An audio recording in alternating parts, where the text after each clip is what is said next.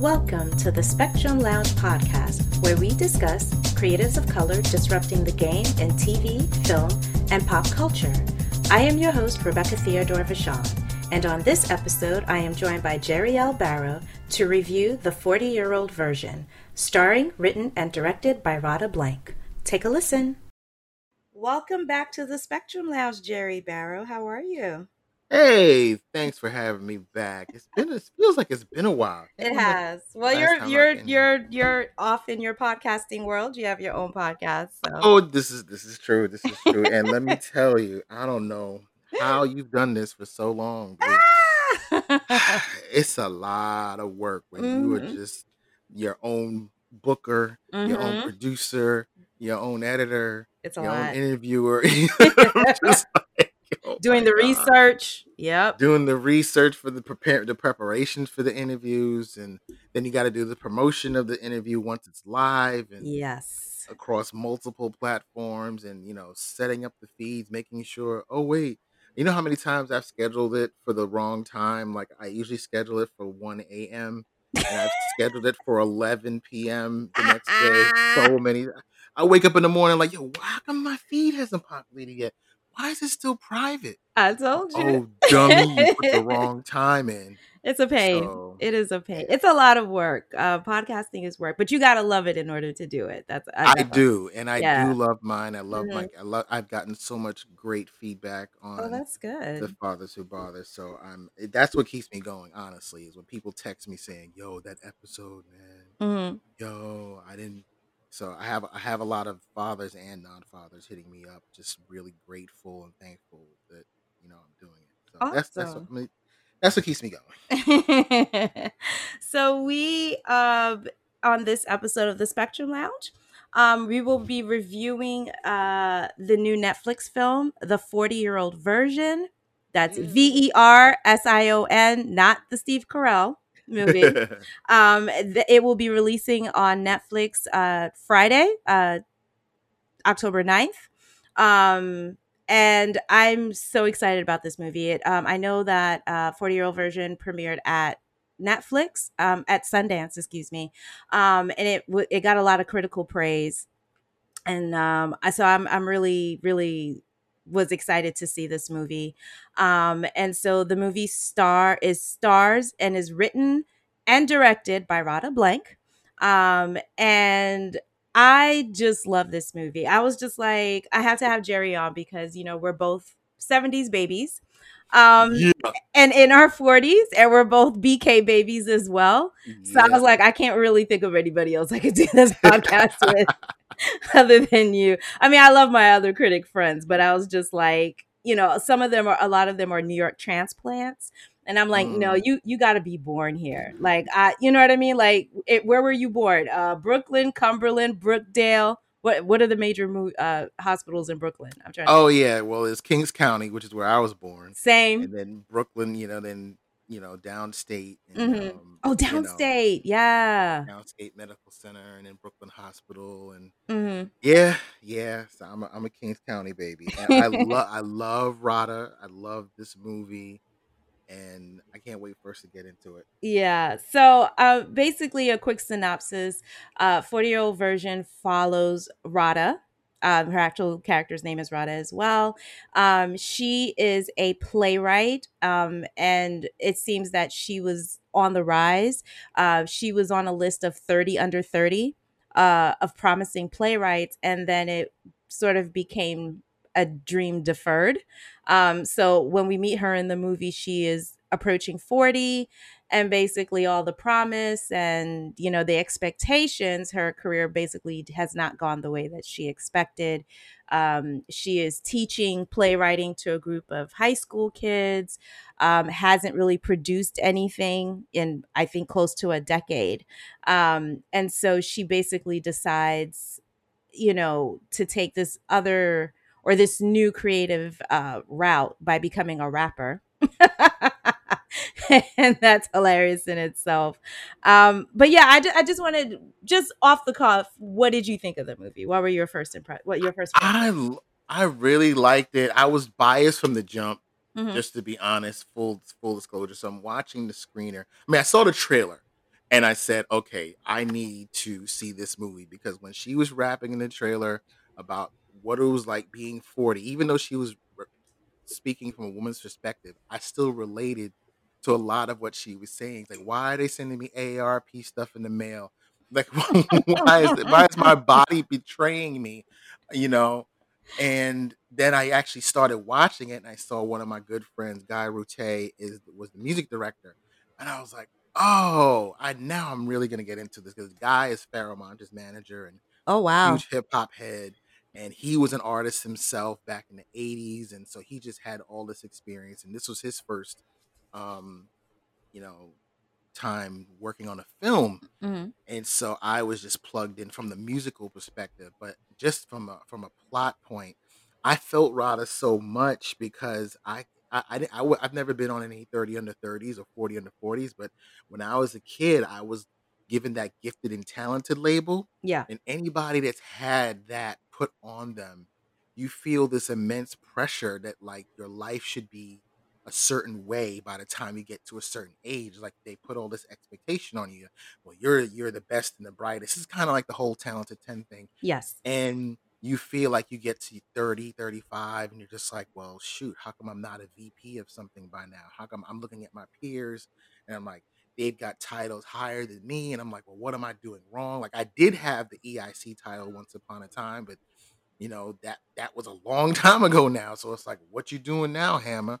Mhm. So, I really related to what Radha was going through, but then it was just a fun movie. Like, the she's hilarious and relatable. The the opening I don't know how much we're gonna spoi is this gonna be spoiler free or not? But, Um, um, yes, we'll just we'll had a put lot of fun with it, and it Yeah, go ahead. Yeah.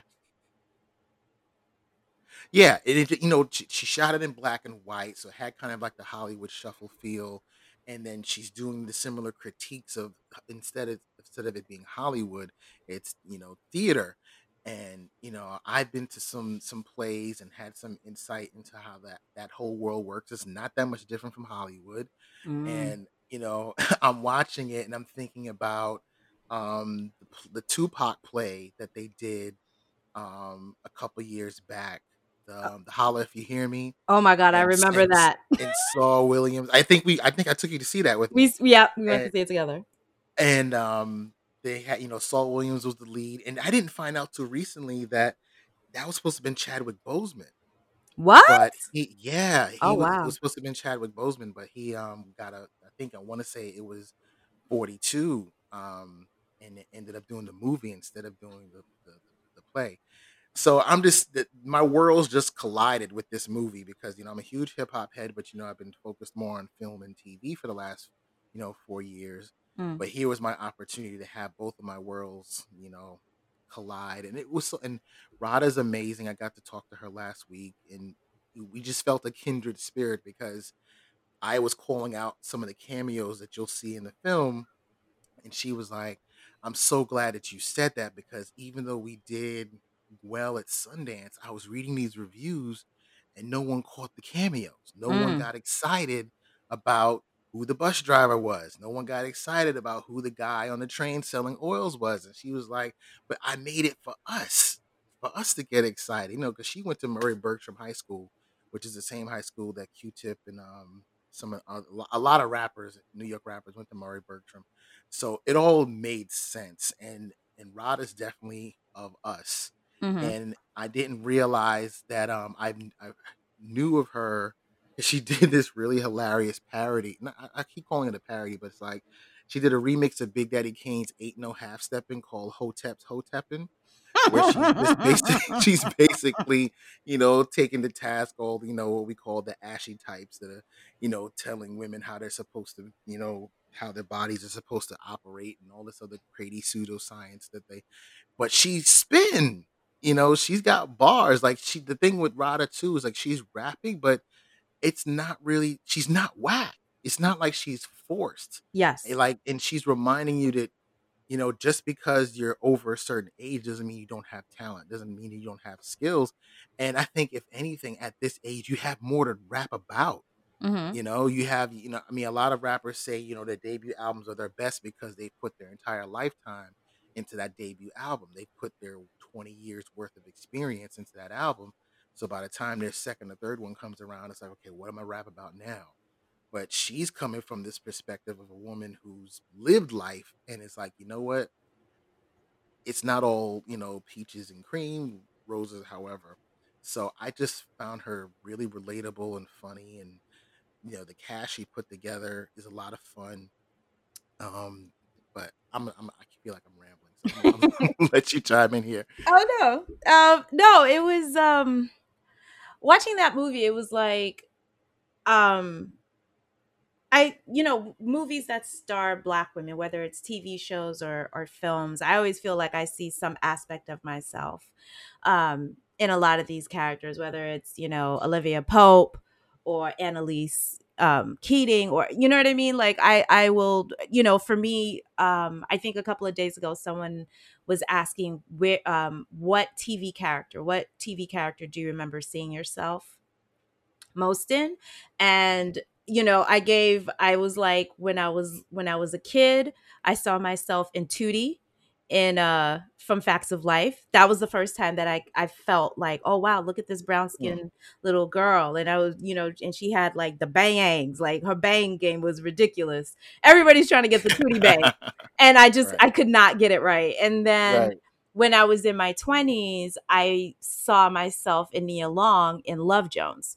Um, that was just like Nina Mm. Mosley. And, you know, well, you knew me back then. It was just sort of like people were like, oh, you look Oh like yeah, I remember. yeah you know and um i just i i i've styled my hair like her you know a lot of the outfits that she wore in love jones and even you know stuff she was wearing in soul food like i was i was a huge nia long fanatic um but now if you ask me now which character i see i would definitely say radha in 40 year old version like I felt so seen in this movie. So seen. I mean, I don't think I'm as witty or funny as Radha, but just so many things that she talked that what you mentioned, things that she was talking about uh when you turn woman, uh, when you turn 40, particularly with a woman's body. They don't tell you. They don't warn you about that shit. Like they only tell you about menopause, right? They're like, "Oh, menopause, you know, it hits you in your 50s and then you know you got to look forward to heat flashes and you know vaginal dryness and you know a dip in your you know uh, lower sex drive like just all these negative things and i was like oh my god and let's not talk about when you find that first gray hair in your pubic hair let's talk about that like i remember when i saw it when i found my i think it was a few years ago and i freaked the fuck out i was like what is that I thought it was I, I, I what did I think it was? I I just thought it was like a piece of string or something and it was like, "Oh no, this is actually mine." And it was like and I was like, I could live with gray hair. I'd seen a couple of gray hairs at my temple and I was like, "Okay, I can live with that cuz you know, I can dye Mm. it." But for me, like the the gray pubic hair, that was for me like The old bushes. Yes, it was like, yeah, it's like you're officially old, even down there. You know what I mean? It was like, oh fuck. So these are the things that they don't tell you about. And with 40 year old virgin, I love that Radha just talks about these things in this very, but it's not traumatic and it's not, you know, it's not sad. You know what I mean? Like No, it's, she's she's self-deprecating at times, but very, she's definitely not, yes, you know, downtrodden. Like she's actually fighting against that, you know, with the whole, yes, you know, anti-poverty porn thing that she gets on with when it comes to the plays. Like she she she lives a really good, interesting and full life. Yeah, But you know, she has a moment. She has a bad day. She's in mourning, you know, in in the film, and you know, was inspired by the passing of her own mother. hmm You know, her mother has passed, and you know, she's trying to just get herself together. And that everyone can relate to that. Anyone you know who's had a loss knows that you, you fall into a rut, yeah, and you just look for other things to interject. Um, to you know, to, to inspire you. You're looking for a new muse, and so she said, "I'm gonna go back to the place where I felt like I was dope." She goes to her boy Archie and says, "You remember how in high school I used to just rap, and who of us doesn't do that?"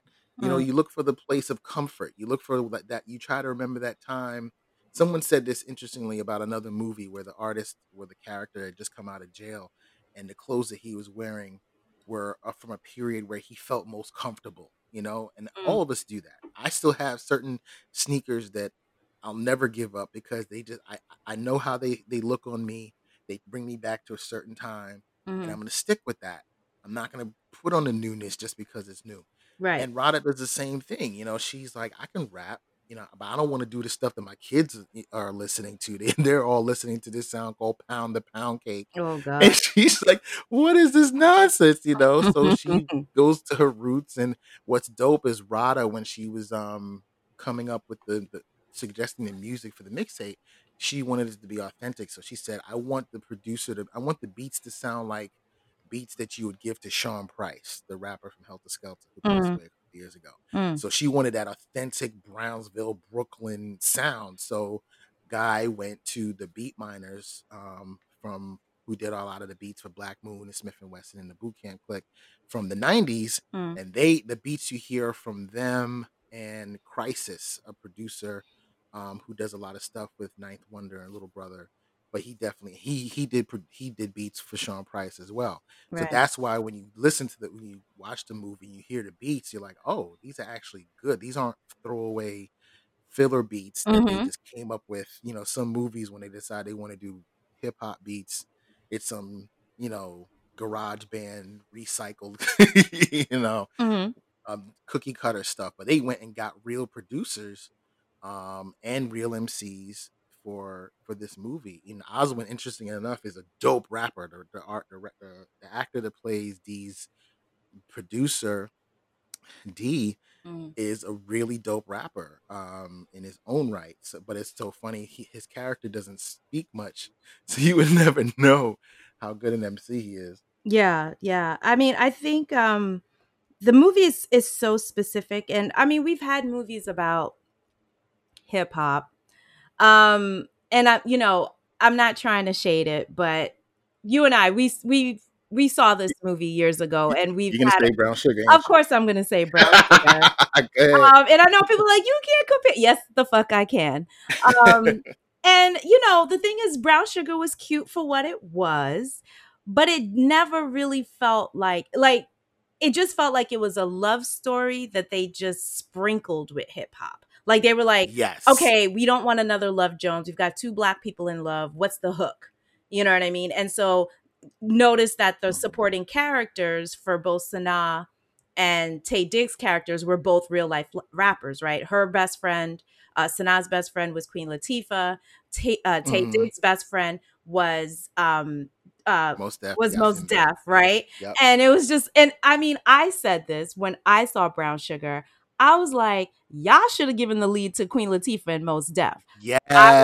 Always feeling that way. So I kind of feel like 40 year old version is sort of like, They took that advice and said, "Let's make this movie." yes, it's a, it's, it's, it's, a, Def. it's a course correction. It was basically a course correction in, you know, because I, I know how the Hollywood execs were probably thinking. They were looking at Queen Latifah and they were looking at Mos Def and they were like, you know what? They don't, you know, the two of them, they don't fit the cookie cutter ideas of what a Right. leading lady and a leading man should look like in a movie, particularly a black love story. And that was something that I I, I was having a conversation with this a few months ago is in like um, you know, I'm always happy to see black love.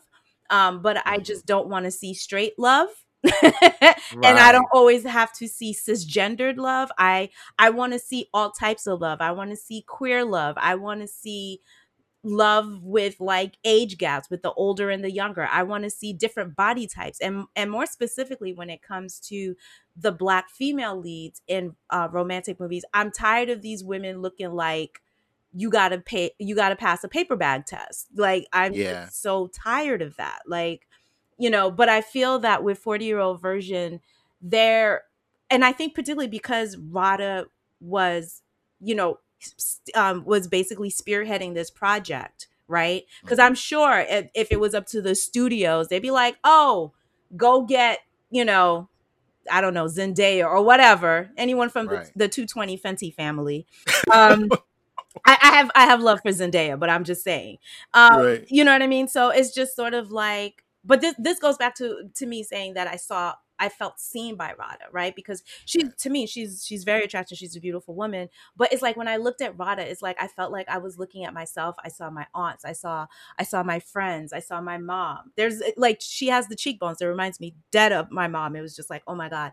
Um and so, you know, and she's not skinny, right? Cuz one of the running jokes in the movie is that she's drinking this this this shake right? Because she says yeah, the, the diet drink, the, diet soda. Yeah, so right. throughout the movie, you just see her with the straw and this this cup in her hand because she's talking about she want to lose forty by forty, and, you know. And it was something that she said where she was like, you know what? um after once you hit 40 it's not as easy to lose weight anymore and i was At like all. that is the day because i remember when i used to go to the gym this was when I, I was in my 20s i could literally go to the gym three times a week still like two weeks. Yeah, and, like twenty and yeah, and still eat McDonald's here and there, and I could just lose boo five pounds in one week. I could hit the, I could hit the the treadmill three days a week, uh, whatever, do whatever. And now, oh my god, it's like I remember I was there in New York Sports Club with you some mornings. Yeah, so we were like, struggling. Now today it's like uh, it's five days a week gotta watch what I eat, and and what do I gain? What do I lose? A pound, maybe half right. a pound, and I'm like, oh, you gotta be kidding me. But right. these are the things. But uh, you know, that's the thing that I loved about Radha is that she really talks about these, but she doesn't see them as her them holding her back is just like it just is what it is right like right. there's a part in the movie where she's rapping about being 40 and she says uh, I'm tired of my I'm tired of my knees cashing checks that my uh, of writing checks that my back can't cash. Can't cash. Yep. Girl. Yeah. Yeah, she spits truth.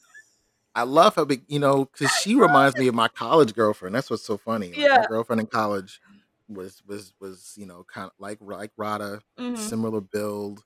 She had water head. I mean, it was the '90s, you know, so all the women were wearing head wraps. So right, that's another reason why I felt so um such an affinity for not just the character but for her. Mm. But you know, those lines that she's spitting are not throwaways. She's really saying some real stuff mm-hmm. and people need to pay attention. Don't just think, oh, because she's doing it, she's not like a mm-hmm. quote unquote air quote professional MC that it's not real. But to, also to your point, um, she t- she said that the, the the character D is like he's kind of an amalgamation of all the men who she didn't think she was worthy of mm. because she she she didn't think that they were really serious mm-hmm. about her their interest in her because of her size and she she she kind of been internalizing that and how she kind of rejected guys before but now this time she got to actually embrace the fact that he was interested in her you know yeah so i thought that was interesting because i think that was one of the things that I, that i also loved about the movie is that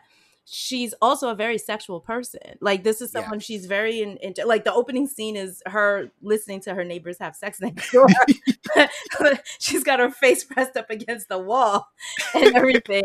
but what what I what I especially liked about the movie is that it starts there and then throughout the movie you see like these younger men like mm-hmm. flirting with her, like chasing flirting. her and they are throwing it at her. Are, I ain't flirting. There's nothing subtle about it. I mean, and these guys are cute, and these are younger mm. guys, and I could definitely relate to that because you know, you know, my 20s and my 30s. I mean, I, it's not like I was hurting for like I, I had you know some serious relationships. I dated and everything, but I never really felt comfortable. Like it, really, I didn't really feel like I started hitting my stride until I was in my 40s. The 20s was just it was just like scratch paper. 30s was sort of like, okay, we're we're we're trying to we're trying to have like a shape here. Let's let's do some sketching.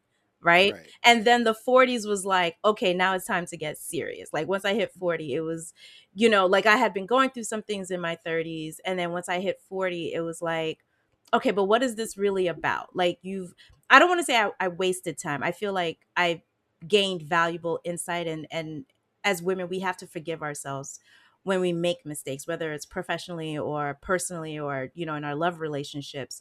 There's a lesson in everything, right? Um, and more importantly is to remember those lessons when you walk into your next relationship. Um Right. but yeah like once i hit 40 it was just like okay but i mean seriously it's it's time to get serious rebecca like and it wasn't even so much like oh i needed i wanted to get married or be in like a committed relationship but it was it was really more about committing to myself.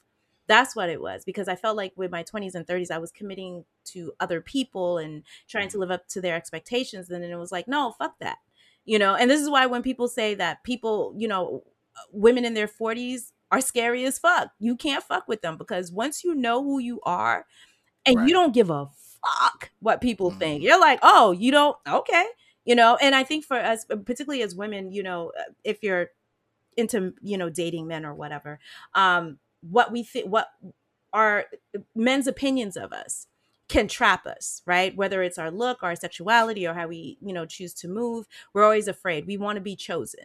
In a way we're in, we're in pick me mode. That's that's where we're at. And then once you hit 40 you're just like no well i pick me. How about that? And then yeah and then it's all about what makes you happy. And you know because i mean i've been i think it's gonna this year will make it 10 years since i you know got into entertainment journalism and i think i wrote my first review my first film review when i was like 39 40 right, Right. and so well actually a couple of years before i started i started it with music Ha, funny enough, here we go. So I actually started off with music. I started off writing for AllHipHop, and Mhm. then I wrote my first music. I wrote my first music review for The Source. I think it was J Live. Yeah. Um, and then I wrote that, and then that's when you tricked me into writing into a film. Why do you say it like that? no, it was no, I, I joke. No, it was. I think the first piece that I ever wrote was when um I did the Oscars, the Oscar predictions.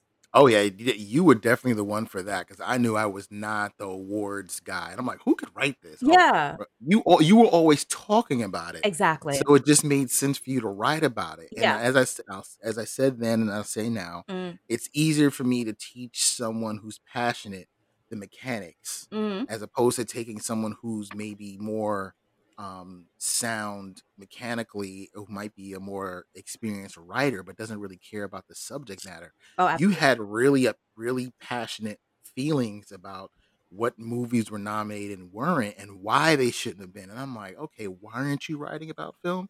And there was no real answer for why you weren't so i said here Yeah. and here's some money. Go no, right? Uh, No, I mean, I think part of that is um that imposter syndrome where you just don't feel. I mean, a, a big part of it is the fact that I didn't see at the at the time when I started, I didn't know any other black women film critics. All I saw were all I saw were white men. It was Leonard Mar- Mm. Maltin, um, Siskel and Ebert, or whichever local you know news station. You know the review for the week. It was some white dude. So it Right. really wasn't until I, you know, um, until I started Twitter when I joined Twitter. And that's when I saw other Black women cinephiles either writing about movies or actually making movies. Um, Mhm. but th- that's all to say that it's like all of that coincided around the time that I turned 40. And I don't know that I would have done that if I was in my 30s. I would have been too scared. I'd have been Mm. like, I'm not ready. I don't know enough. I didn't go to film school. It would ju- I would just make all these. But at this time, turning 40 was like well what have i got to lose? I mean if i suck i suck. I think you become more fear you become more fearless right? Yeah. where it's like you're not as afraid to fail and then it's like all right that's fine. And and i think with with 40 year old version sh you know radha is just so scared. She's so afraid of failing and and just the fact that she's kind of lost belief in herself. I mean clearly we can see that she's talented but it doesn't mean anything if she doesn't believe it right? And i think you know that that kind of goes into the relationship uh, that she has with d who's her love interest. He is her producer um, and they you know start a relationship. And the relationship between d and radha i really really loved it. Number one um you know the older woman younger man it wasn't played for jokes it, it really i think No. it, it was mentioned in passing like we know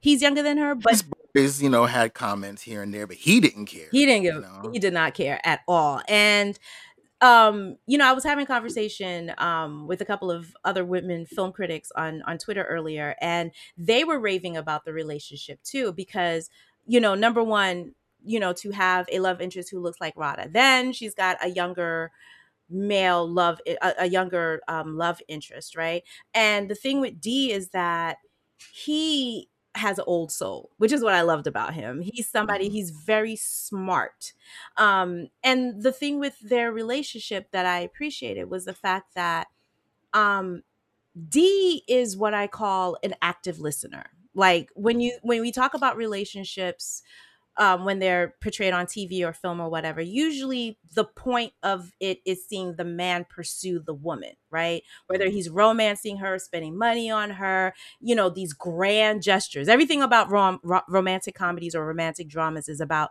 the grand gesture, which is really bullshit. But flooding her office with the flowers. right you know it's like and then the end they get happy happily ever after and it's like nah that's not how real life works um you know a grand gesture is here is good here and there but the grand gesture is only as good as the other 364 days of normalcy right like Right. you know what i mean if you're a shitty partner 364 days and then you give me a great valentine i don't give a fuck about that like i don't care you know what i mean it's what did you do for me like november 9th or February or February or February I don't know 22nd. You know what I mean? Like just right. and the thing with D is that he's somebody who's he's he doesn't say a lot. Um as I said he's the master of minimal, minimalism. he really is. He doesn't say a lot. But you know usually there's like the strong and silent type but D is not that. He's not that at all. Um he's just somebody he's he's an observer. He's an observer of Mhm. people, he's an observer of behaviors and even from the first interaction with um with with Radha, we know that he listens. Um, and throughout the movie, we'll see you'll see that Radha makes this assumption. She was like, "Oh, you're not listening to me, or you didn't catch this," and he's like, "No, I, I saw it, or I heard it." You know what I mean? Right. Right. And you know, the thing with him is that being an active listener um, in relationships is about not only hearing what your partner is saying, but putting that into action. And throughout the movie, we see how D supports Radha. Like definitely. she's definitely. she has like these moments of insecurity and you know self sabotage, but he's like, no, I know you're good you know but and but more importantly he's not doing it in a way that's like mansplaining he's not trying to be like captain save a ho like he's not trying to do any of that he's not Right. he's just sort of like i hear you i support you and let me you know but let me help you in a way where i'm not telling you what to do let me let me show you um Right. so there's several scenes in the movie where you see that where he is just really he just really believes in her talent um and just doesn't let her off the hook because she be coming with some bullshit um right. yeah I wanted to know what you thought of that because Mhm. I've watched the movie now about four times, and the first time I watched it, I'm like, okay, yeah, this is sweet. He's be, he's being persistent, Mm. but then by the third time, I'm wondering, like, how, would there be some people who would feel like, okay, well, he just showed up at her rehearsal and was getting into an argument with the security guard and was like, yo, when are we gonna go finish this mixtape? And she's like, I'm in a rehearsal, I'm doing it. He's like, yo, but what about these this music? Mhm. Like, at what point did he did he ever go from being supportive to being pushy in your mind? Um, I mean, yes, you. I mean, some people could say that it was pushy.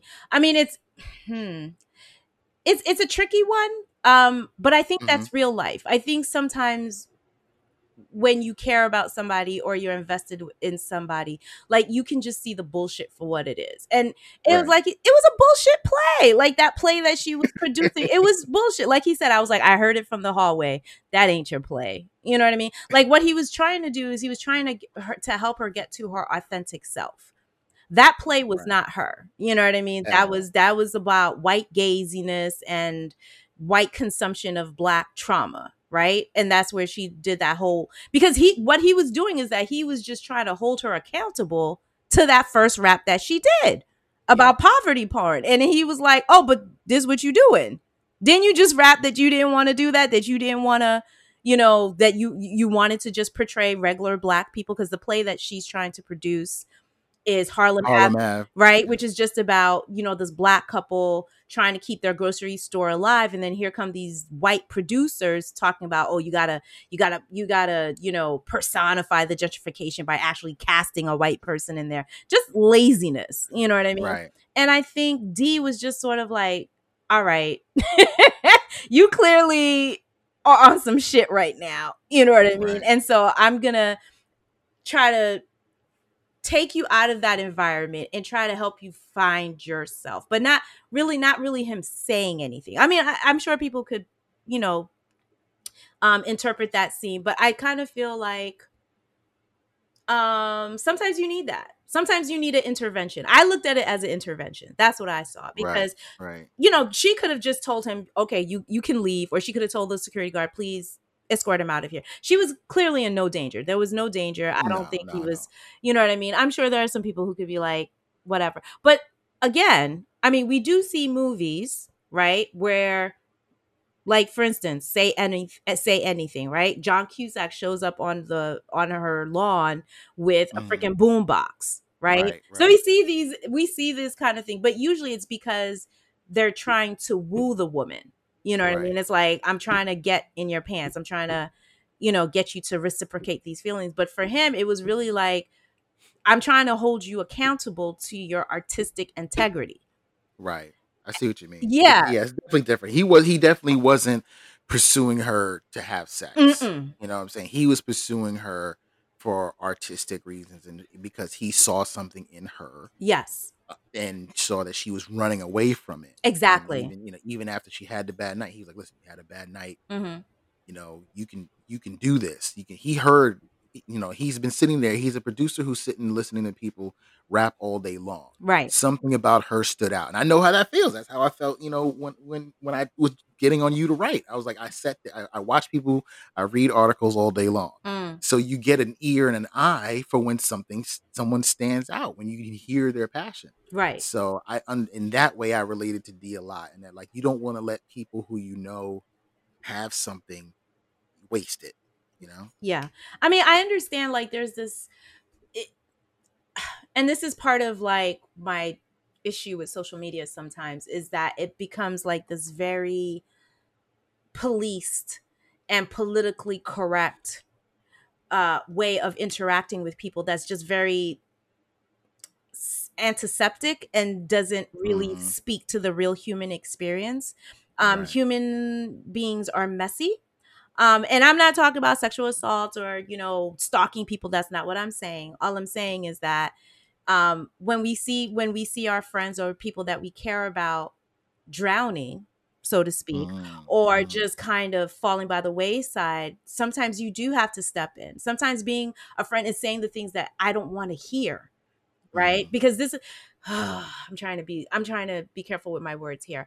I do feel that sometimes we want to be coddled. We we Mm. become a, a society where we don't want to hear anything negative about ourselves. And I'm I'm at all oh. yeah.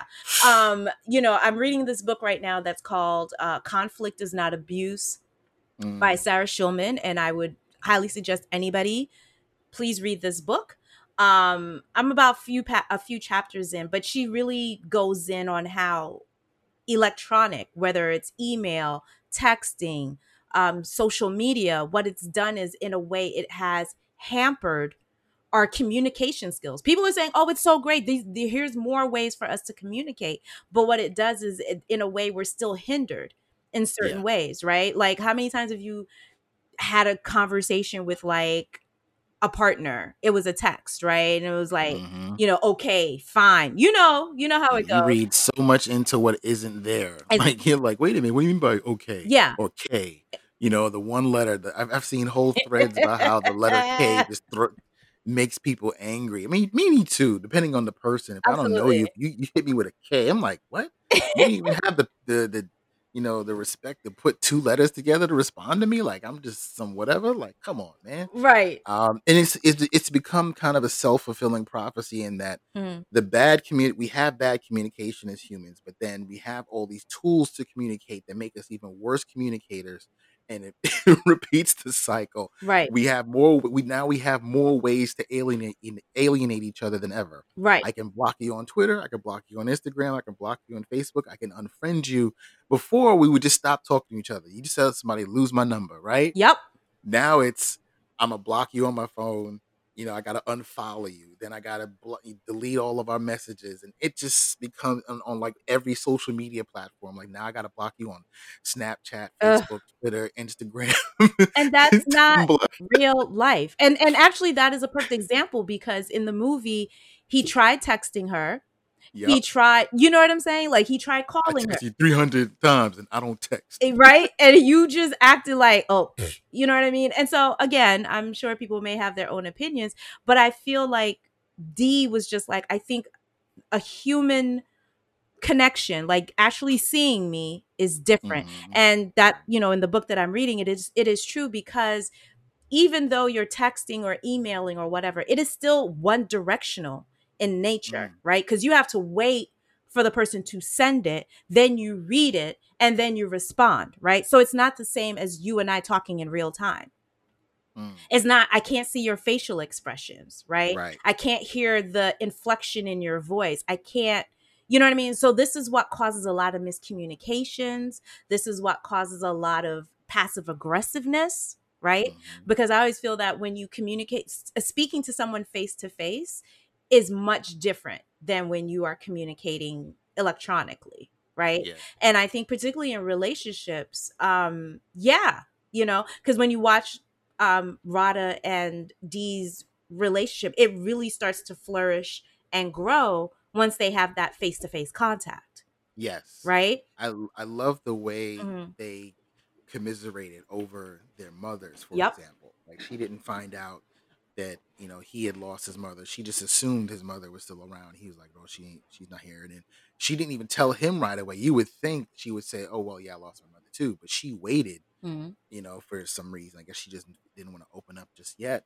But when they finally do, it's one of the most beautiful moments in the movie. I'm not gonna, you know, right give it away, but it was really touching the way they came together on that one topic. And I think it went a long way to instilling her trust in him hmm because, like you said, he's an active listener. So he, he was internalizing what she was saying. Um, but then she she also had her moments when she put her walls up because he was like, "Why are you always wearing that thing on your head?" She's like, "What does D stand for?" He was like, "True." So they both had their limits on what they were willing to to share right share. You know what I'm saying? Like, okay, Mm. we're not there yet. Yeah, we're close, but you know, I, I gotta keep something to the chest yet. I'll, I'll, share that with you later. You know? yeah and and i think um i just i just love seeing the relationship flourish in real time i mean i know some people are sensitive they're like you can have relationships online too i mean understandably we're in quarantine um we're in the middle of a global pandemic so there's a lot of people you know finding love you know on tinder and whatever and i you know however you find it i don't care whether you know you meet at a play or you meet online swipe left swipe right whatever it is you know i think all any any relationship however you form it is valid. But i do feel that um there's definitely you you have to put that time into spending time with that person right? I don't feel that dming people back and forth. That's just an introduction okay? Like that's not really going to get you what you want and you know again um this whole you know being politically correct or whatever um you know there's some truths that people don't want to hear. It's like listen um you meet somebody online you only know that much about them. Even if you follow them for 3 or 4 years right you still don't really know who they are. At all. at Let me tell all you, I've I've had the, the the pleasure of meeting some folks I met from social media on offline, mhm and nine times out of ten, they're nothing like they are online. And that's not that's not a slight to them at all. They just the interaction is just different. And then there are people who I knew more in person, and I see them online. I'm like, but it, that's not the person that I know. That's not the person that my interactions aren't like this. And like, if I only knew them from social media, I'd be like, who are you know? I I don't want to talk to that person. But then I'm like, but if anybody knew that they're like the sweetest person in the world, but I guess folks, you know, they don't want to show the whole world their vulnerabilities or whatever. So yeah. but I've just learned to read the Matrix code. I don't take anything that I read online as that person. hmm You don't you do not know someone just from following them on social media. I promise you. If you've never met them in person, you don't know them. yeah. Yeah. And You and know. and that's the thing about, you know, um if you want a fulfilling relationship is that it's putting in the time and being willing to be um vulnerable like you said and that's not Mhm. that's that's not easy um and i think in this movie i think that's something that radha is is working through you know because she has a lot of walls the you know the imposter syndrome just being disappointed in her career and then dealing with the death of a parent like Mm. that's a lot to deal with you know and people make this assumption that because you get older you know when you lose your parent that it may not hurt as much as say let's say if you lo- no it doesn't. It doesn't matter you could be 65 years old and you lose your mama you still gonna cry. That that's still Mhm. gonna hurt you know what i mean? It doesn't it doesn't matter. And so yeah so she's she's kind of working through all these things but i just love that she just has this humor and the sarcasm and the thing with Radha is that the the camera loves her the Yes. expressions on her face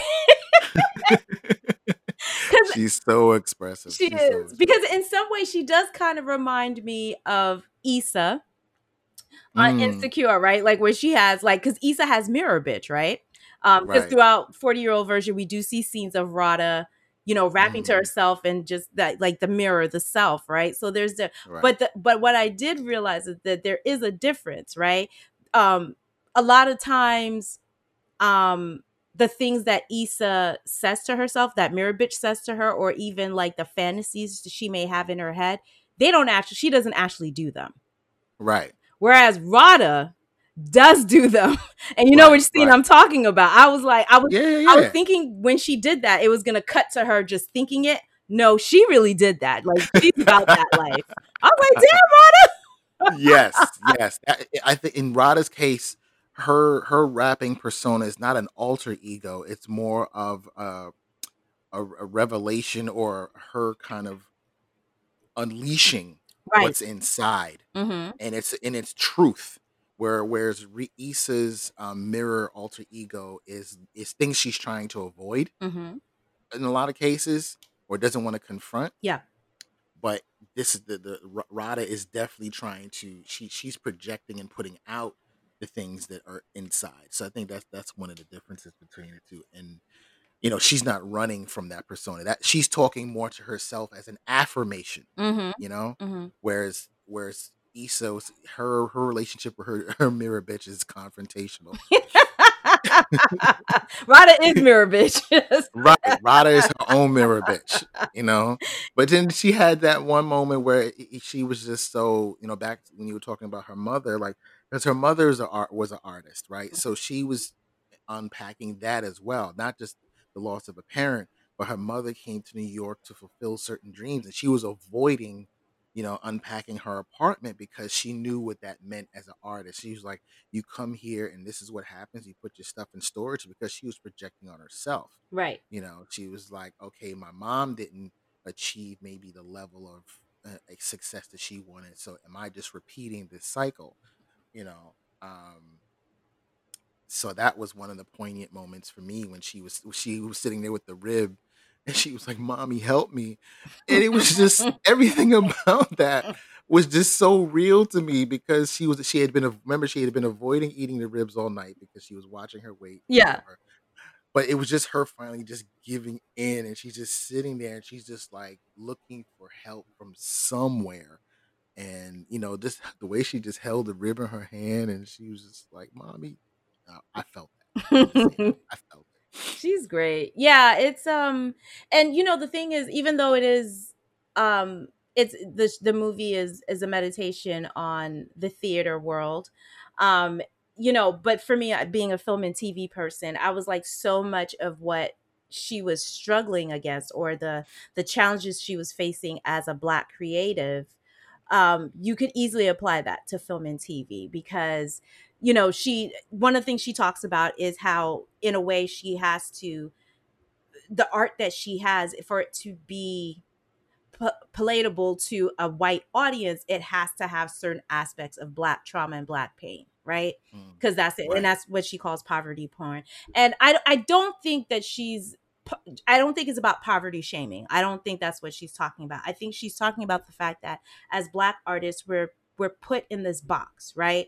Where when you're a black filmmaker, we're only allowed to make certain amount certain um types of films, right? It's either the comedy, the slapstick comedy, the biopic, or it has to be a movie that has a message. It has to be a, right. it has to be about something, right? And right. I'm not knocking any of these genres. Um, I think historical biopics are good um, when mm-hmm. they're directed by black people. Um, talking about you, Green Book. Um, and you know what I mean? Like, I, I don't have a problem when you have a movie like Boys in the Hood or whatever, like, because those filmmakers come from there. Like that's right. they're, they're, using the art to talk about where they're from. I think what Radha is talking about is a frustration in the fact that we are limited in the kind of stories that we're t- that we can tell, right? Because there's a scene where her agent goes to go see this other play right that the that the producer that the white producer is putting on and it is literally just two white people on a on a on a stage talking about veganism like talk about nothing, literally talk right. about bullshit. But yet that white playwright or whoever mm-hmm. wrote that, they just got a carte blanche. They were like, "Oh, you're just right. going to talk about you, the, the, human condition and nobody dies, nobody. Oh, great. You know what I mean? Right. Like we don't get that grace. Yeah, right. like for me, I'm thinking about let's talk about two of the, the, the best best black actors, right? We're talking about Denzel Washington and Angela Bassett, right? Right. Um, the only movie, to my knowledge, that they've done together is Malcolm X. Right. He played Malcolm X, and she played Betty right. Shabazz. Now, why couldn't I? Now, if I was a black filmmaker, right? Let's say I had a story. Actually, this is something that I've been cooking in my head, but I, will give another one. I'll keep the one that I really want to myself. But just as an example, let's just say we want to make a movie with Denzel and Angela Bassett and they are a family. Uh, they've been married, and then they decide, I don't know, maybe Angela decides she wants to be a lesbian or whatever, or there's something, something that goes on. It's just a regular schmegler black. They want to get a taco truck. Yes, they want to get a food truck. Okay. You know how like that great movie that um yeah chef um the uh chef huh? chef right yes I love like, that show. I love that movie. Couldn't we have a movie like that where mm-hmm. where it's not it's not we have adversity, sure. Yeah. But it's not steeped in you know black trauma violence or mm-hmm. trauma mm-hmm. or oppression right of course oppression for black folks in america is is ever present but mm-hmm. that's we don't live our lives every day thinking about oppression right. or being oppressed. Mm-hmm. we can live in spaces where we're just existing amongst ourselves and we need more films that are just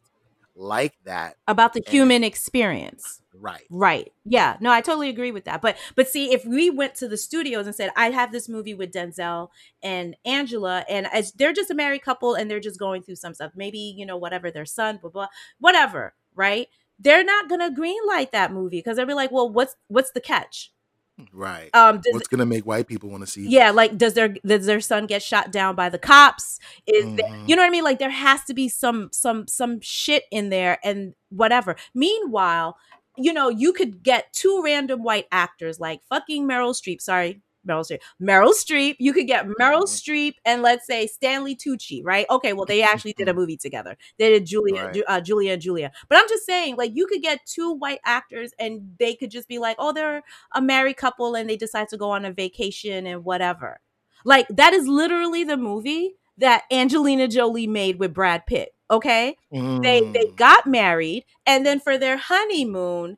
I forget the name of the movie. It'll come to me it was literally Jerry, a movie about a married couple and something happens to them. It's something I think she had like a miscarriage or something, but it was just the studio was like, "Oh, it's Angelina and Brad. Sure, here, right? You get to was that by, was that by the sea? By the sea, right? Yeah, just mm-hmm. just a white just a white drama. That's all I'm gonna call it. It was just a it was beautiful. it was beautiful to look at, beautiful, and you know I I love beautiful cinematography. Even if the movie may not be all that great, if you give me beautiful cinematography, that's eye porn for me. So I don't have a problem with that.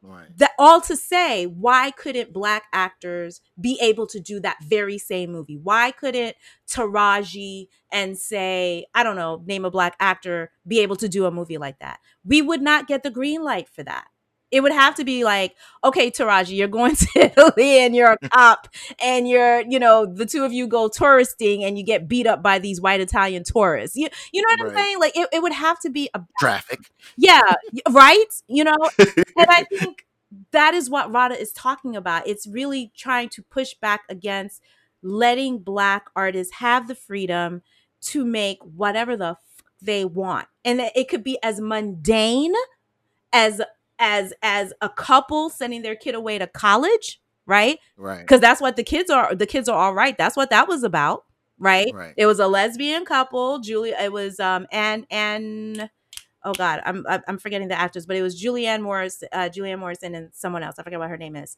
and it was just they were just like a, a, a happily married lesbian couple and then the person who was their sperm donor for their two biological children enters the equation that's it. And That's it, it. and it just reveals the rifts in their marriage and the limitations of their marriage and just really showing that even lesbian marriages have the same challenges as hetero marriages right?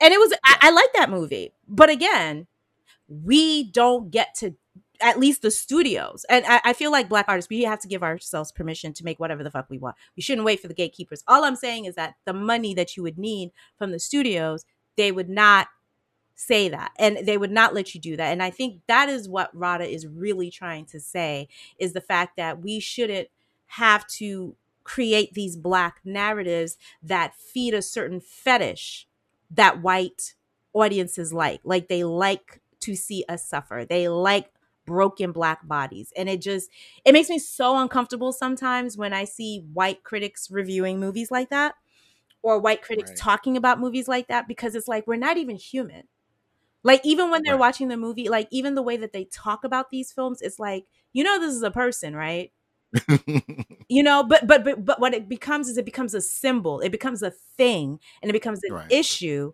not realizing that and and we kind of see um an example of that is what happened with Breonna Taylor, right? Like she became a hashtag, and then all of a sudden people were just profiting off that shit, right? I think last month they did some sort of expo.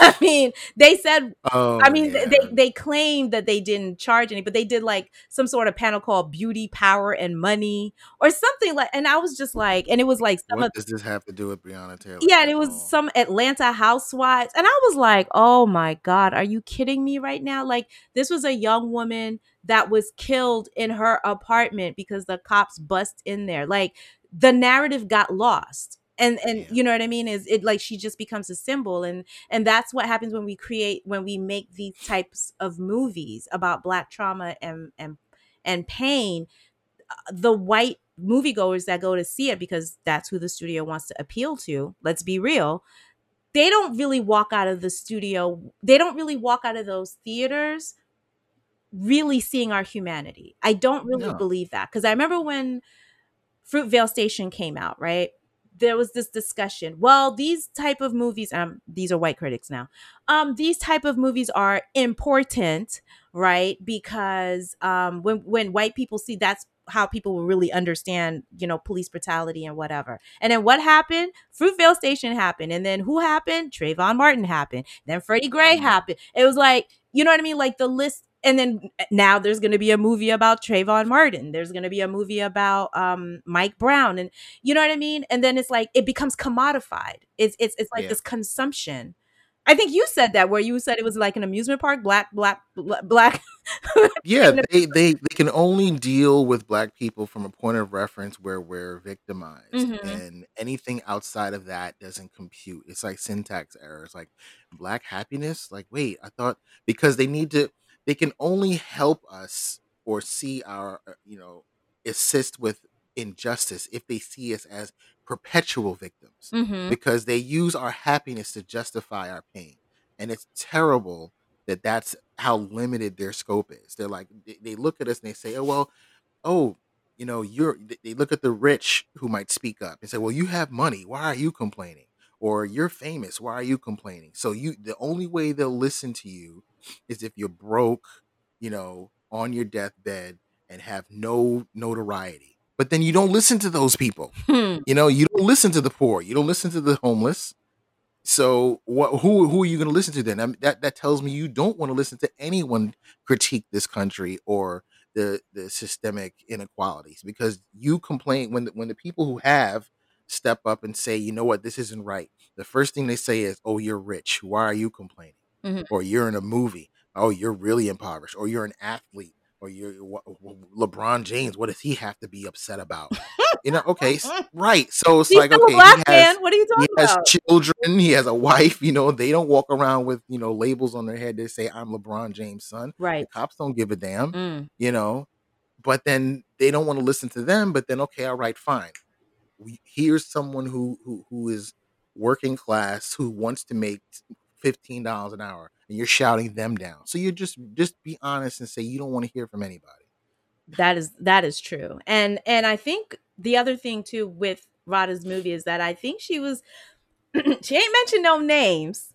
I think people who watch the movie will know who she's talking about. I think this movie is is sort of a call-in because it's within our own community. This movie Mm. is kind of a call-in of black artists and creatives that give in and give that kind of shit. That that that Mm. create that that go to these studios and networks and they're like, "Oh, okay, I guess with like it's basically like a laundry list because in that rap she was basically listing all the things that need yes that need to be in a black movie to get. And I was like, get "Damn, I've seen this. And I was like, in that movie, in that movie. And so there has to be an honest conversation about black creatives. And, and let me be clear, like like I said, movies like Friday, like if if that's the community that you come from and that is in your heart where you want to talk about these things, right? Like right Moonlight is very specific in the fact that both Barry Jenkins and Tarell McCraney grew up in Florida. That whole thing, the whole community that we saw in Moonlight, that's where they grew up. They shot there. You know what I mean? And and Barry tells this hilarious story. Um, he did a speech at South by Southwest where he was like, you know, when I went to shoot Moonlight, number one, they didn't recognize him, right? A lot of people in the hmm neighborhood didn't recognize him. And then the kids and even the adults were like, You sound funny. Like you don't you don't talk to I mean, you know, because Barry went away, he went to hmm college or whatever. So they didn't right they didn't trust him at first because they were like, mm, this this interloper that's gonna try to tell our story in our community. He doesn't know what he's talking. They thought he was like some bougie black person. And then he came with the receipts. And Tarell, they were like, no, we grew up here. This is the high school we went to. This is, and they were like, oh, okay. So a movie like Moonlight, that is from them. That is the actual, it's not like an anthropological study of like, oh, I'm this upper class black person. I'm trying to see how the poor black people live. No, Right. that's not what, Another great example of that is Blindspotting. You know, that was a love letter to Oakland. Yes. You know, yes. even though it dealt with systemic issues and oppression. If you haven't seen Blindspotting, go get it. Go watch it. Mm, I think it's on Hulu right, um now. right. But, you know, Daveed and um, you know, Raphael were fantastic in that. hmm But it came, like you said, it came from their perspective and their experience. So there wasn't this whole kind of outsider looking in Tarzan type of deal going on with it, you Exactly. know. Exactly. And so I think even with black creatives, even being a black creative, even being a black person, not every not all of us are qualified to tell specific black stories. True. You know what I'm saying? Like again, going back to Moonlight, Tarell McCraney wrote the play. Um, when it came to doing the movie, um, Barry was like, I can't write that. Because I think they Right. wanted him. He was like, No, you got to bring Tarell back and let's let's let's work on this, right? Because you Mhm. needed the. Because Barry was like, I'm a I'm a black straight man. I don't I don't know what it's like to be black and queer. I can have an empathy. I can have an Right. idea, but Tarell can fill in and bring in the colors that I can't. You know what I mean? Um, so I think Radha is really talking about also our responsibilities as black artists, like the the art that you want to bring into the world. Like, why do you like why do you want to tell that specific story? And are you qualified to tell that? Well, you know, white directors they don't like you to tell them shit you know because when it comes to white directors like i should be able to tell every story whatever and i if i want to do a black movie i can okay go with god but there are some stories that you can't tell. Like there are some things that you don't like. For instance, like the Whitney Houston biopic, while it is going to be written by a black woman, um, it's uh the director of the photograph, uh, Stella Meghie. She's writing. hmm No, I'm sorry. Stella Meghie is directing it, but the Mhm. screenplay for the Whitney Houston biopic, they picked the guy from Bohemian Rhapsody. Some Oh. white ass dude from like, I think he's Australian or from New Zealand. I'm like, what do you know about Newark, New Jersey? Cause, uh, cause then I'm asking myself, what kind of Whitney Houston movie are we gonna get? Are we gonna get Nippy? Are we gonna get Whitney? Because you gotta tell, you gotta tell both sides. You can't Right. just give us a glamorized. But I think that's what's going on because this movie will actually have the rights to the Whitney Houston movie. I think her move, her mother is involved. Clive Davis is a producer, so you already know where that's Oh, going. yeah. So we're just gonna get like the montages and the fashion and everything. But it's like, number one, are y'all gonna talk about the fact that Whitney was queer? No, because to this day her family still denies that shit, right? Mhm. And also, what kind of authenticity are you as a white male screenwriter? Are, are you going to move to Newark, New Jersey, and actually, like, I like I have questions. You know what I'm saying? And it's just sort of like, and then what happens is, I've talked to other, you know, black filmmakers and people in the business, and what happens is they bypass a lot of these qualified black screenwriters because when that news came out with Whitney Houston, I listed at least 10 black women screenwriters who could have easily written that script. And they, like, Mhm. for instance, Shannon Houston, who is a writer and producer on Lovecraft Country, she's the one who wrote episode seven. She would murder a Whitney Houston screenplay, okay? right. And murder it in all the right ways. You know what I'm saying? right. and you know we've got Ko Oyugen, um, Nikyatu. Like there's so many talented Black women screenwriters, but they bypass us, and then it's like, no, it's only legitimate if a white person writes the Black experience. And then you know what happens? He's gonna, and I'm gonna, I'm gonna predict what's gonna happen. He's gonna write this fucking screenplay. It's gonna be white as hell, unsalted, no seasoning, and what they're gonna do Unsalted. yes, they're gonna hire a script doctor because Hollywood does this. So what they're gonna do is they're gonna outsource, and then they're gonna hire a black woman or either a black male screenwriter Fix to fix it. And be like, can you just add some seasoning to this, and you know whatever? And would Whitney wear a hair scarf at this scene? What would that look like? And you know whatever. And it's like, well, why don't you just go to the fucking source? Why didn't you just fucking hire a black woman screenwriter? You know what I mean? Right. So yeah, but this all goes to, you know, 40 year old version is this idea of the legitimacy of black art and how white gatekeepers are forever fucking telling us what is legitimate, what is worthy to be greenlit, what isn't, and and it's only a certain type or certain types of black narratives that they are interested in. And Right. and that's sorry to ramble, but it's it's just so frustrating when I think about this. I was like, a white man is gonna write a Whitney Houston movie. I can't. I just can't. Yeah. she she takes uh, what I love is that she takes the shots at the theater, but it definitely translates to Hollywood too. When he asked her Mhm. about doing a Harriet Tubman musical, he's like, of course, studios are like, oh well, Hamilton popped. We should definitely do something that's a copycat of that, and that's just the way the machine works. I, t- I, I made a list of the the projects that this white producer had done. He did an all female Twelve Angry Men. right. Um, he did a he was planning to do a multiracial Fences. This is an August Wilson play, a black and Right. black play, and you're gonna make it Right. multiracial. Then he was Right. the the Harriet Tubman musical. Then wasn't he trying to do a, a, a, Shirley Chis- Chisholm? Yeah, it evolved. Harriet Tubman became Shirley Child. musical, And then he and then he did an all male Steel Magnolias. I'm sorry, I'm trying not to. laugh. But you see how brilliant you see how brilliant Radha is, right? Because Yeah. this also talks about the fake forced diversity that's Right. in in Hollywood now. Instead of finding, um, and it applies to plays too. Instead of finding new creative, um, new and original ideas and IPs from Black creatives, Mhm. Hollywood's new thing is just race bending. Uh, you know, like let's do a all female this, let's do a XYZ. Sometimes it works and sometimes it doesn't. I'm just like, mm, I don't know. Would I watch all male Men Steel Magnolias? No. no. I would I barely watched the original Steel Magnolias. I don't want to watch it then, I'm sorry. I'm still I'm still trying to recover from a multiracial offense. It's gonna And his name was Whitman. She didn't even try to disguise it. Oh, right. He was Josh Whitman. Oh, the actor, the actor they they they picked to play the white producer. Oh my god. We we Oh, know Reed- we know these Reed people. Birney. Yeah. Yeah. Reed Birney Yeah. I just I don't know. Um it's it's it's just a really clever movie. Um and it's it's really smart and it's really insightful and you can tell that Radha knows what the hell she's talking about cuz you could only be in the industry to talk about something like that.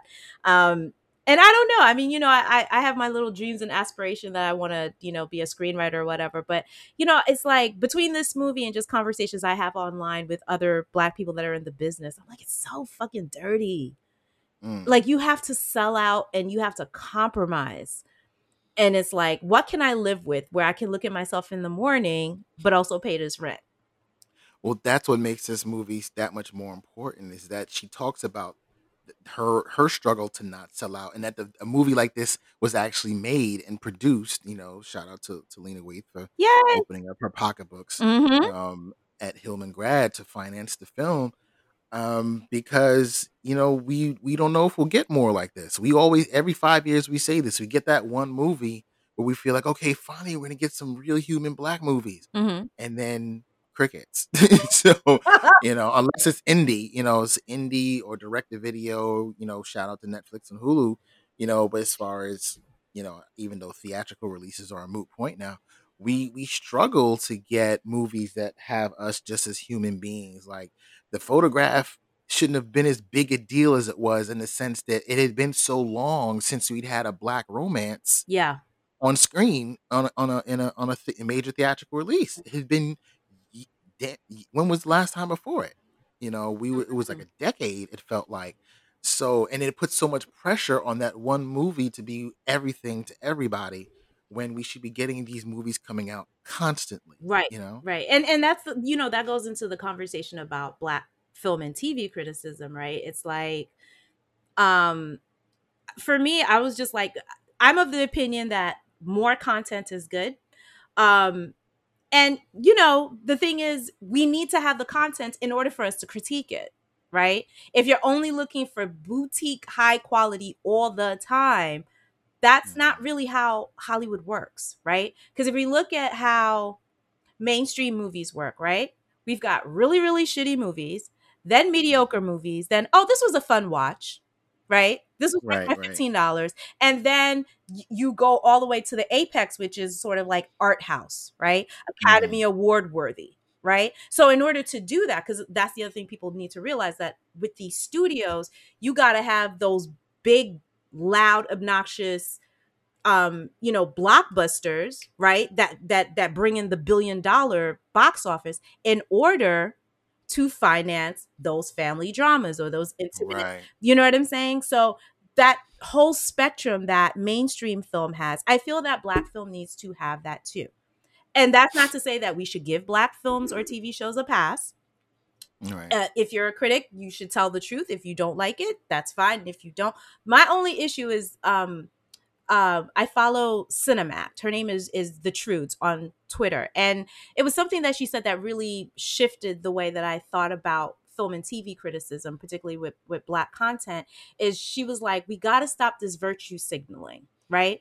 Like we Mm. have sometimes we have these holier than thou and they know who the fuck they are holier than thou i call them super saiyan woke black twitter right because they will just come with a hot take and it'll be like girl send it back um Right. and it's sort of like and it's not enough for them to just critique the show then they critique the people who enjoy the show right Right. oh if you like xyz show then that means blah blah blah blah blah blah blah right you don't Mhm. know these people. What are you talking about? Like, listen, I used to watch, well, up until recently, I could sit there and I could watch on a typical Sunday, I could watch Real Housewives of Atlanta, and then I'd flip the channel and watch the good the good wife. You know what I mean? Or I'd watch Insecure. Like, and this was what the Trudes um was saying is that for black viewers, our consumption is everything. We watch everything. It's never Yeah. it, if you say that you love, I'm just going to use an example. If you like I don't know, Lovecraft Country, hmm right? It doesn't Which I do. which you do. Okay. If you don't like Lovecraft Country, that's fine. I the same way I can't make a judgment on you because you don't like it. You can't make a judgment on somebody because they do like Lovecraft Country because then it's a question of their intelligence and then it becomes a Mhm. question of their taste. And it's like, please take a nap. Like, please go go find something, go move around. Like, really, go find some toys, if you know what I'm saying, and just shut the fuck up. Like, I just don't understand it. It's like people like all sorts of things. And I think that is actually actually that makes you a better critic. You know what I mean? Like after I get off the I'm about to go watch the boys. oh wait, is it what? Yeah. Oh, it's Friday. Yeah. Yeah. What, Yeah, they in, they usually drop it at least for me on Amazon Prime. I usually get it the day before. It, by Thursday oh night, on. Thursday? Mhm. Yeah. Yeah. I can watch Ooh, Thursday. uh-oh. So there's there's a breadth. I feel like the reason why I can talk about film because I watched everything ever since I was a little girl. My mom we would watch Mission Impossible, then we watched Star Trek, and we watched The Honeymooners, and then we watched Man from Uncle. Like there was like this whole diet of things that we were watching where my parents weren't really like. My mother wasn't like, uh, "You can't like this show because it's not smart." It was like, "Oh, this is entertaining. Okay, great." You know what I mean? So you have to be able to watch all types of content in order for you to have an opinion on something. But again, the virtue signaling where you're judging people, just say you don't like the show. Write your review and keep it moving. and just shut the fuck up. Like I really don't I like I can't, you know what I mean? And it's like, you know, there were people that like Green Book. There were people that Mhm. I did not like the movie. There were black people who like Green Book. That's fine. The only thing I might criticize you on is your reasons for or against something. Okay. Like you not liking something's fine, but why? Mm-hmm. And if you have a well thought out argument for why you like it or don't like it, I'm like, okay, cool. But then you have people, like you said, who just don't like it because of who's involved or because of what they presume or project the politics of it to be, and then decide they don't like the movie. Mm-hmm. And then that's when they start going after the people who like it because they're then projecting onto them, like, well, you must be this if you like this. I'm like, no, this isn't the presidency. You know, I judge you on whether or not you like Trump. Absolutely. If you if you vote for that man, that tells me something That's about fair. you Absolutely. un with without question. I don't Yeah. want to hear another word. I'm like, I, I- I have I, I have you have you pegged. Mm. I am definitely stereotyping you, but I'm not about to stereotype you.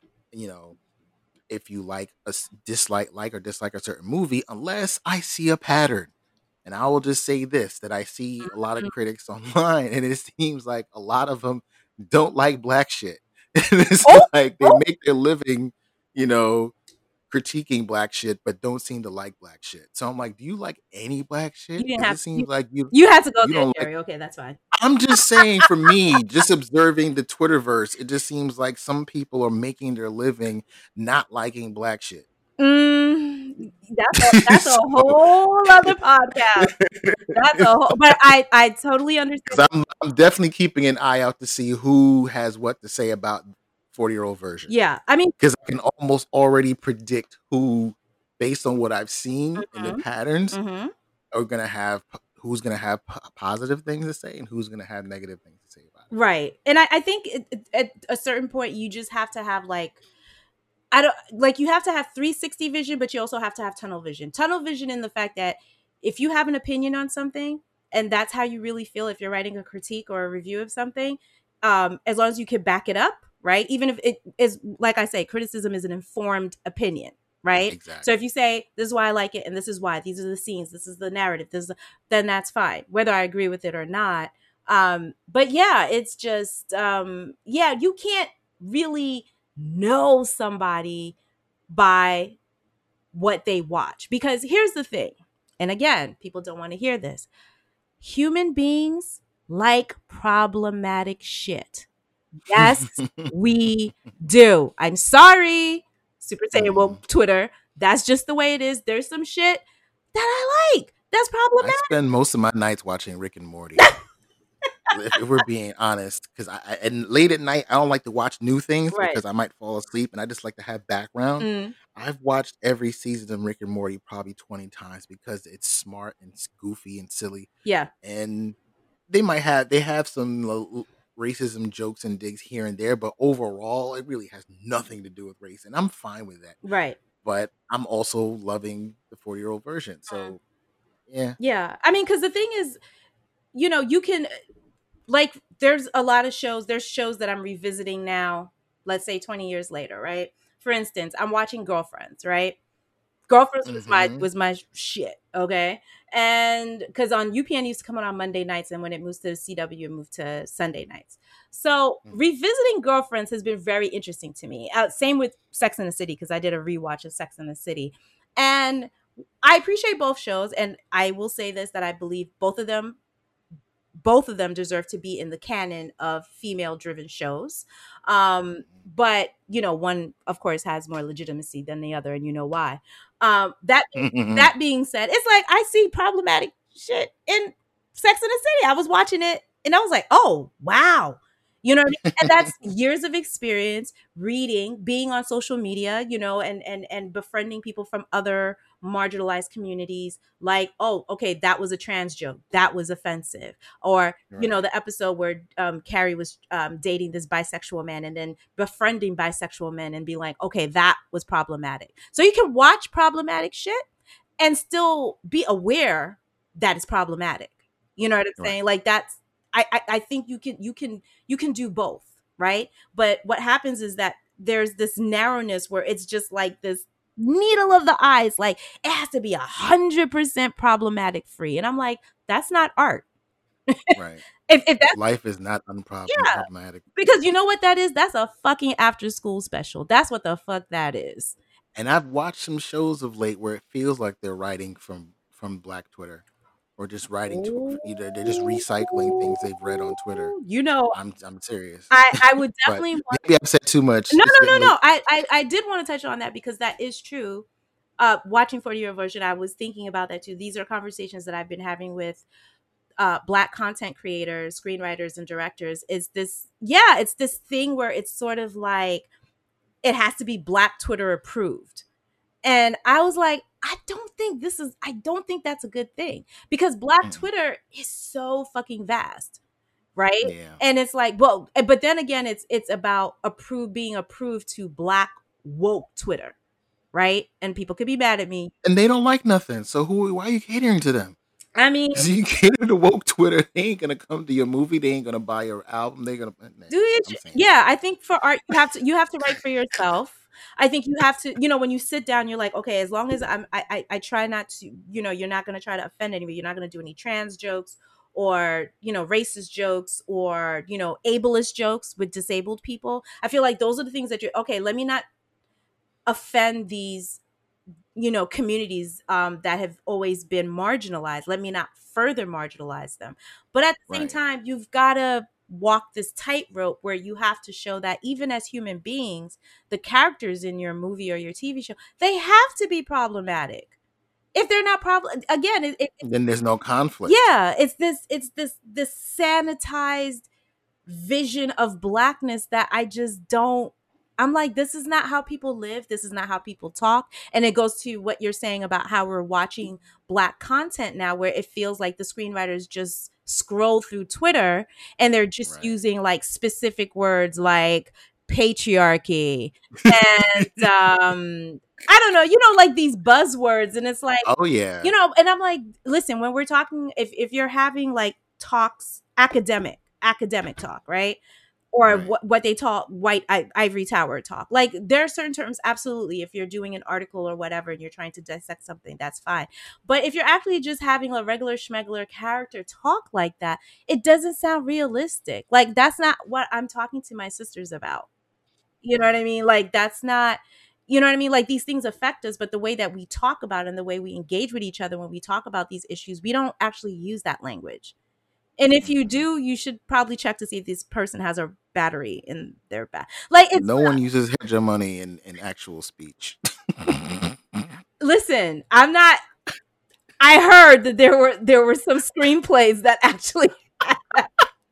I'm like, come on, man. Like that's not oh, people don't talk man. like that. People don't talk no. like that. And and good like remember we were just watching um a really cool series uh last week. We binge watched it. It's called Easy. Yes. Um, and it's uh three seasons on on Netflix, right? And it's basically following um it's basically like an anthology series, right? And each season follows a group of uh, people in Chicago, right? And just like the various nature of their relationships. There's a married couple, there's a lesbian couple, that you know, open marriage, whatever.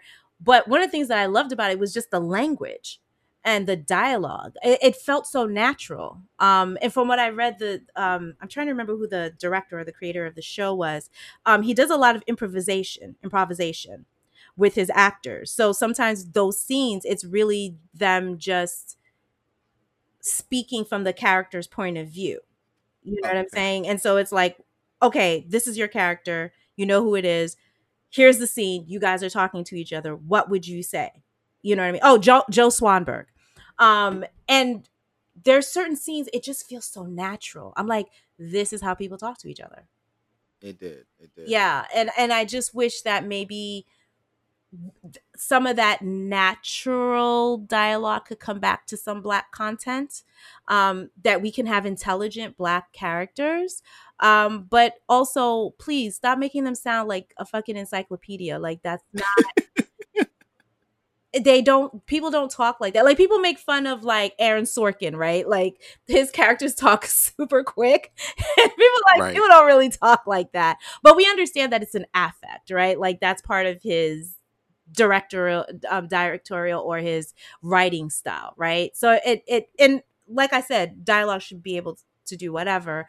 But i just feel like with black content i just feel like we have to let our characters be messy we have to let them be problematic right so you know like a scene like insecure like uh, i remember from season one where molly found out that the guy that she was dating um, had slept with another man and then she was having issues with it, right? So you had Molly, who was right. clearly bi- biphobic, but there was a scene afterwards where she's with the girls, she's with Issa and Kelly and all the other ones, and they were pushing back. You know what I mean? So you got to have that balance. Like, okay, you can let Molly be mm-hmm, problematic, mm-hmm. but also show the balance of other characters who may not be as problematic to help her work it out and to help the audience help it out because you need to give them two equal points of view. You know what I mean? So yeah, um, I'm not here for these kind of block content creators. I don't want that shit. Send it back. you know, like I want I want I want my content to be engaging. I want it to be fun. I want to cry. I want to laugh. And I want it to be fearless. I, I want black content creators to be fearless and not be afraid of oh i'm gonna you know offend again like i said you know barring being homophobic or transphobic or whatever but just let your characters be messy let them be flawed right you know so but yeah um but also say i loved 40 year old version. i hope people love it as much as i do i agree and i think that radha is just she's so much fun like i can't wait to see what she comes up with next it's absolutely agreed. Yeah. Agreed. This was just I, I know that this was a culmination of years of work for her, going from you know stage show to YouTube series to now you know movie. So you know, obviously she's got the chops. You know, writing for you know she's got to have it and Empire. So I know she's got more coming, but I, I'm really excited to hear more from what she's got coming from her perspective. Right. Right. Alrighty. So that is our review 40 year old virgin and other things. yeah, and other things, lots of other things. oh, thank you, Jerry, for, for Of course, of course, uh, no problem. I'm about to go watch The Boys and, you know. Oh my God. And- Where's my liquor? I just, after last week's episode, after last week's episode, I was like, why did I watch this sober? I should have. I should have had an edible before that because that. Yeah, I was about to say I'm gonna need something a little stronger than liquor. and it's the season finale, so it's like. Is it? Oh yeah, snap! All right, yeah. let me go. Let me go get ready. Thank you, listeners, for listening to another episode of the Spectrum Lounge. See you on the other side.